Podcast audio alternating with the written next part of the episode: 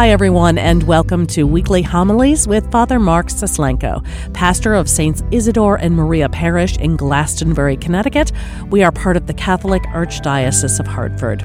I'm Carol Vassar, Parish Director of Communications, and you are listening to episode 28 of season 6 for the 19th Sunday in Ordinary Time, August 13th, 2023. Our gospel reading is from Matthew chapter 14, verses 22 through 33. 3. After he fed the people, Jesus made the disciples get into a boat and precede him to the other side while he dismissed the crowds. After doing so, he went up on the mountain by himself to pray. When it was evening, he was there alone. Meanwhile, the boat, already a few miles offshore, was being tossed about by the waves, for the wind was against it. During the fourth watch of the night, he came toward them, walking on the sea. When the disciples saw him walking on the sea, they were terrified. It is a ghost, they said, and they cried out in fear. At once Jesus spoke to them Take courage, it is I. Do not be afraid. Peter said to him in reply, Lord, if it is you, command me to come to you on the water. He said, Come. Peter got out of the boat and began to walk on the water toward Jesus. But when he saw how strong the wind was, he became frightened, and beginning to sink, he cried out, Lord, save me. Immediately Jesus stretched out his hand and caught Peter, and said to him, O you of little faith, why did you doubt? After they got into the boat, the wind died down. Those who were in the boat did him homage, saying, Truly you are the Son of God. The Gospel of the Lord. I think in our more honest moments, we really would prefer that God be more obvious about his presence in our lives, especially how he's acting and what He's desiring of us. This is especially true if we're going through a moment of darkness or crisis and we're reaching out to God for some sense of His presence, some sense of guidance and direction. Perhaps there's something specifically we want Him to intervene with. Someone we love may be going through a struggle but sometimes he seems all too quiet. We look out at our world, at the confusion and what is happening around us. And we may even verbalize to God, God, can't you do something to make your presence known, to wake people up so that they can turn to you and believe in who you are? Quite often, people struggling with faith will turn away from God because He's not obvious enough for them. They need more tangible proof, something more dramatic, something before them to convince them once and for all that God is real and a vibrant part of their lives. But God is very quiet. God is very silent and intentionally so. God desires that we come to freely love Him, seek Him, and be united with Him. We can only do this if we discover Him on our own without any coercion or obvious intervention. As we look throughout all of salvation history, all the significant moments of revelation tell the same story and reflect the same truth that God comes in the whisper. Consider the creation of the universe, the creation of the world God breathed over the waters, and life began out of nothing. and out of nothing came something, and all that we see around us, from the largest to the smallest. If there were an ear there to hear that first day of creation when life first burst forth, hardly anything would have been heard, and perhaps it even would have been sheer silence. But in that whisper, in that silence, was great power.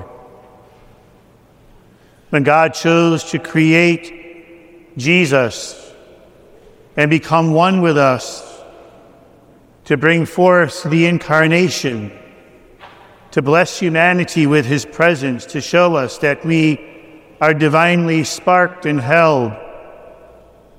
He did not do that in the torrent of wind he didn't do it by shattering the world, but he did it through the birth of a child in the quiet hours of the morning. And that first earthly breath that Jesus took brought the dawn of the incarnation, and humanity would never see itself the same way again. It happened all so quietly, in stillness and in simplicity. If someone were to be walking by, they hardly perhaps would have noticed the power of that first earthly breath. And then Jesus, hanging upon the cross to die for the salvation of the world, then breathes his last. And that last breath that he took brought the dawn of resurrection, the power of salvation upon all of humanity, and the transformation of every soul into the very image of Christ himself. Someone walking by that cross that day hardly would have noticed that last breath and the power that was contained in it. And then Jesus gives the gift of the Holy Spirit to his disciples through the very simple gesture of breath. He bestows upon them the power of energy and life to go forth and proclaim the good news to heal the sick and to baptize, and to spread the message of the kingdom of God, a spirit of power, of transformation, and of rebirth, in the quietness of a breath. As we look at God acting throughout history, at first glance it can seem so empty. Nothing dramatic and nothing typically spectacular. But yet, in those quiet moments, those simple moments, those sometimes unnoticed moments, is great power. So much power that it changed the course of history, changed the way human beings see themselves, and changed the way we see and understand God Himself. And those three special gifts God gives us the gifts of faith, of hope, and of love, each one emanating from His very presence, all come to us so quietly and so simply. There's nothing dramatic about faith. There's nothing overwhelming about hope. And there's nothing really complicated about love. They all come very simply, very gently through us.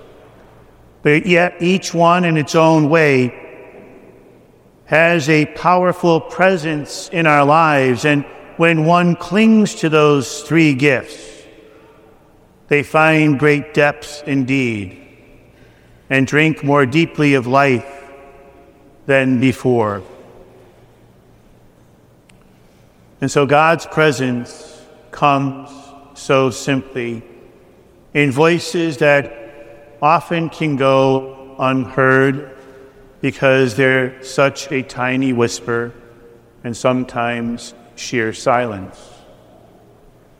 And then there's the voices of the world, the voices of the world that can be so noisy and loud, almost like clashing cymbals, vying for our attention, pulling at us in all directions, promising us happiness, assuring us that our passions will be entertained and fulfilled, convincing us that life is best lived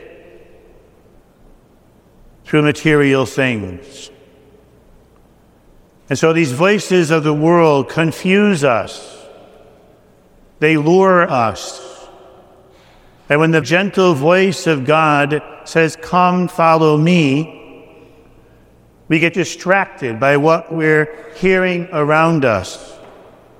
And our ears become more in tune with that.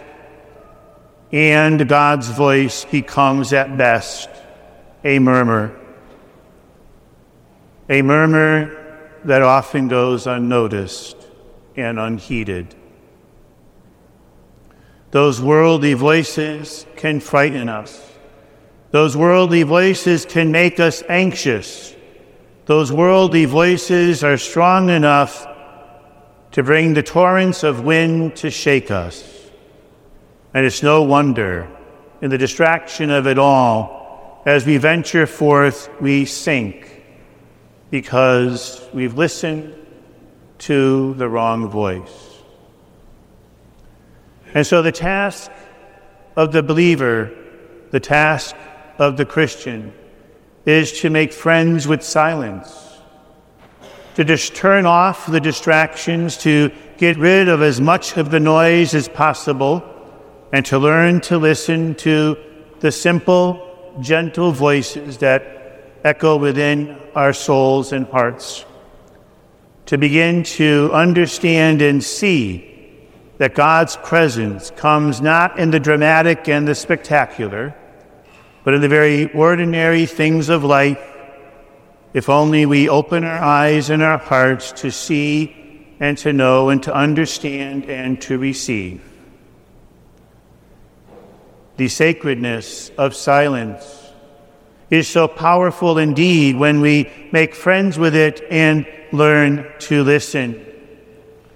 And then learning to listen to that true and authentic voice of God when the torrents start rushing around us, when those noisy, distracting voices get the best of us, we can stand firm and not sink because we lack the proper faith.